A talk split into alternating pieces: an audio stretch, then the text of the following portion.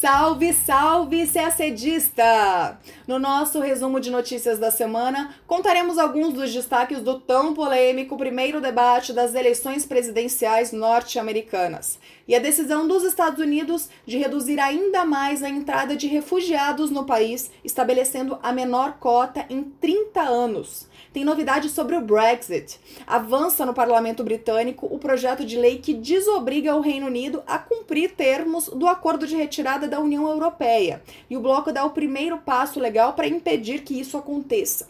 Falaremos também da retomada do conflito entre Armênia e Azerbaijão, na região de Nagorno-Karabakh, e o papel de países como Turquia e Rússia nessa disputa. A OPAS, Organização Pan-Americana da Saúde, suspendeu o direito de voto da Venezuela por causa de dívidas atrasadas. E o acordo automotivo entre Brasil e Paraguai entrou em vigor esta semana. E a gente vai aproveitar para falar um pouco sobre Mercosul. Tudo isso agora no nosso podcast.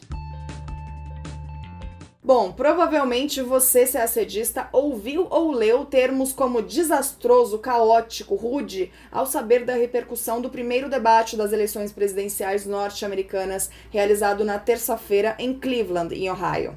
Sim, o que marcou o debate foi a linguagem agressiva dos dois candidatos, o republicano Donald Trump e o democrata Joe Biden, além das incontáveis interrupções por parte do atual presidente às respostas de Biden e até às perguntas do moderador, Chris Wallace. Mas, tirando tudo isso, o que os candidatos falaram? A gente separou alguns destaques. Um dos assuntos foi a indicação feita por Trump de Amy Coney Barrett para a Suprema Corte. Parênteses rápido para contextualização. Após a morte da juíza da Suprema Corte, Ruth Ginsburg, uma progressista, Trump agiu rapidamente para conseguir indicar uma substituta conservadora. O nome de Amy Barrett foi confirmado no sábado e, se aprovado pelo Senado, o que deve acontecer já que o Senado tem maioria republicana, a Suprema Corte dos Estados Unidos terá uma maioria de juízes conservadores. Serão 6-3. Pois bem, o moderador perguntou por que o presidente fez essa indicação, faltando pouco mais de um mês para a eleição presidencial. Trump justificou que sua manobra é legítima, já que a indicação está dentro de seu mandato. Durante a discussão sobre a Covid-19, Trump afirmou que a imprensa quer prejudicá-lo com uma imagem negativa e acusou Biden de querer manter os Estados Unidos fechados, dizendo que isso iria destruir o país. Biden afirmou que era a favor de manter medidas de segurança necessárias para evitar o aumento do número de casos e mortes. Lembrando que agora, na sexta-feira, dia 3, Donald Trump anunciou que recebeu o diagnóstico positivo para o coronavírus e, há 32 dias das eleições, deverá ficar de quarentena. Voltando ao debate, também foi assunto a reportagem do jornal New York Times, que denunciou que Trump pagou apenas $750 em impostos federais em 2016. Trump disse que pagou milhões de dólares e disse que mostrará os documentos quando eles estiverem prontos. Um dos pontos mais polêmicos foi durante as discussões sobre os protestos recentes contra o racismo e a violência policial. O moderador pediu que o presidente condenasse os grupos de extrema-direita e os supremacistas brancos.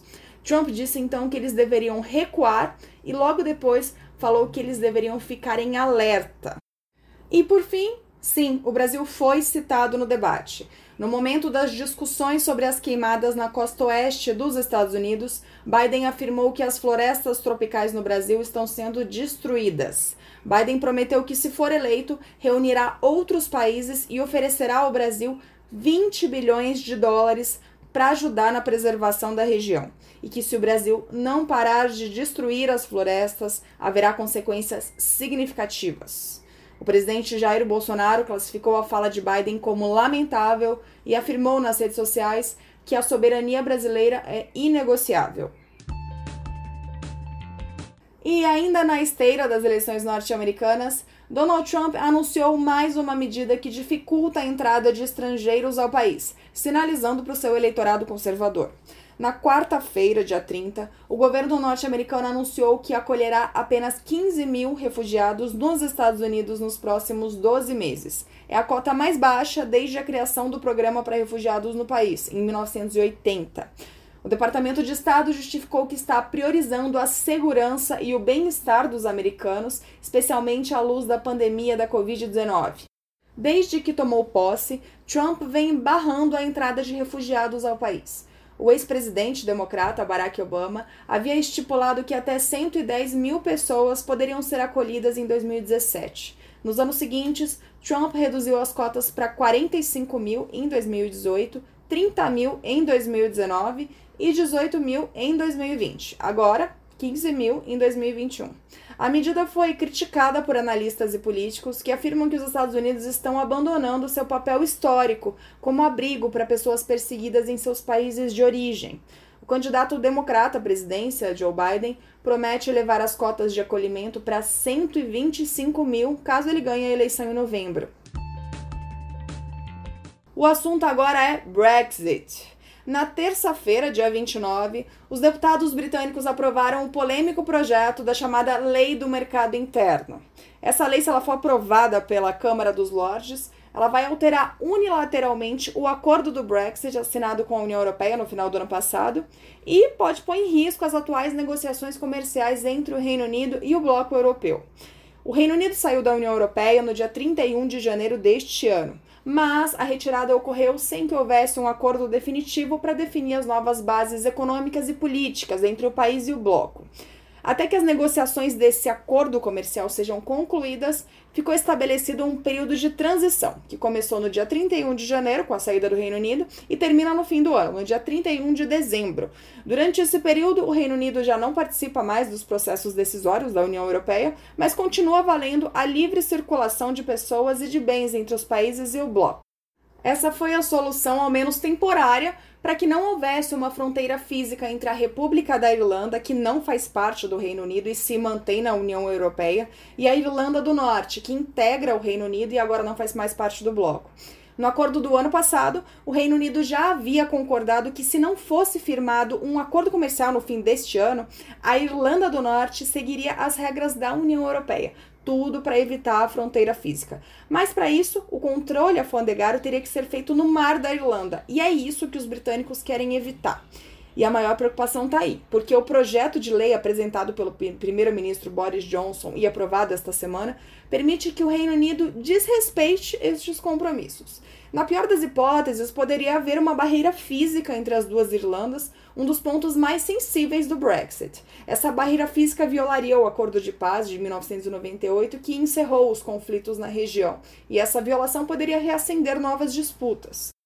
Bom, como a gente já mencionou no começo, o projeto de lei ainda deverá ser submetido à Câmara dos Lordes, mas a aprovação de terça-feira já levou a União Europeia a buscar medidas legais. A Comissão Europeia, braço executivo do bloco, havia dado um prazo até o fim de setembro para que o Reino Unido recuasse da proposta, o que não ocorreu. Nesta quinta-feira, a presidente da comissão, Ursula von der Leyen, afirmou que enviará uma carta de notificação formal ao governo do premier Boris Johnson. A carta é a primeira etapa do processo de infração da União Europeia, um mecanismo jurídico para investigar desrespeito a obrigações legais e impor punições. O Bloco Europeu afirma que o acordo de retirada não pode ser alterado porque tem força jurídica de tratado internacional. O Reino Unido terá agora um mês para responder às críticas europeias. Se a comissão não ficar satisfeita com essa resposta, ela pode enviar um pedido formal para que o Reino Unido cumpra a legislação em determinado prazo, geralmente é de 2 meses. Só depois o caso se transforma em ação no Tribunal de Justiça da União Europeia. Mas ninguém quer que chegue a esse ponto. Então, em paralelo, representantes do Reino Unido e da União Europeia mantêm as negociações políticas, tudo para que o caso não precise ser decidido em um tribunal. Um dos acontecimentos mais importantes da semana, sem dúvidas, foi a retomada dos conflitos entre Armênia e Azerbaijão, na região de Nagorno-Karabakh. O conflito foi ganhando maiores proporções ao longo da semana e acabou envolvendo outros países. Mas vamos começar do começo mesmo. Nagorno-Karabakh fica oficialmente no território do Azerbaijão, mas tem população de maioria armênia, e eles se declaram como um território autônomo. Quando o território fazia parte da União Soviética, as disputas ficaram mais ou menos controladas e essa configuração se manteve. Mas, com o fim da União Soviética nos anos 90, os armênios de Nagorno-Karabakh passaram a defender sua independência. Armênia e Azerbaijão entraram em guerra em 1991 e esses conflitos foram congelados em 1994, com uma vantagem para a Armênia, que manteve suas forças ocupando 7 distritos do Azerbaijão ao redor de Nagorno-Karabakh. Já o território declarou sua independência na época, mas nunca teve reconhecimento internacional. A mediação desse cessar-fogo foi feita pelo chamado Grupo de Minsk, Rússia, França e Estados Unidos. E guarda esse nome porque a gente vai voltar a falar dele daqui a pouco. Bom, mas o fato é que de lá para cá a situação ficou mais ou menos estável, porque entre muitos outros motivos, o Azerbaijão tem o apoio da Turquia e a Armênia tem o apoio da Rússia, e qualquer escalonamento das tensões poderia adquirir proporções gigantescas. O último conflito mais sério ocorreu em 2016, no qual morreram 16 pessoas, mas analistas já consideram a situação atual muito pior. No domingo, dia 29, o governo de Nagorno-Karabakh disse que 16 de seus soldados foram mortos e mais de 100 ficaram feridos depois que o Azerbaijão lançou um ataque aéreo de artilharia na manhã do domingo. Já o Azerbaijão disse que apenas respondeu a um bombardeio armênio que teria matado 5 pessoas de uma família. Os conflitos se estenderam e, na terça-feira, o governo armênio registrou a primeira morte fora de Nagorno-Karabakh. Não há informações exatas sobre quantas pessoas morreram desde domingo, mas o cálculo é de mais de 100 mortes entre militares e civis. Também na terça-feira, a Armênia acusou a Turquia de derrubar um avião militar armênio, provocando a morte do piloto. O governo turco negou. Não custa repetir que a Turquia historicamente apoia o Azerbaijão. O interesse da Turquia tem a ver com planos de estender sua influência regional, como já ocorre na Síria e na Líbia, mas está relacionado sobretudo aos dutos de gás e petróleo que vêm do Azerbaijão, passam pela Geórgia e chegam à Turquia. O país quer manter o controle sobre esses dutos. Na quinta-feira, dia 1º, os países do Grupo de Minsk, Rússia, Estados Unidos e França, aqueles que mediaram o cessar-fogo em 1994, pediu o fim imediato das hostilidades, sem pré-condições, e denunciou a interferência externa da Turquia. A Rússia, que historicamente apoia a Armênia, tem adotado esse tom de conciliação, fazendo pressão para que os dois lados se acertem em uma postura bem diferente da turca. Ainda assim, segundo especialistas, se o conflito continuar, há grandes chances de mais uma guerra por procuração.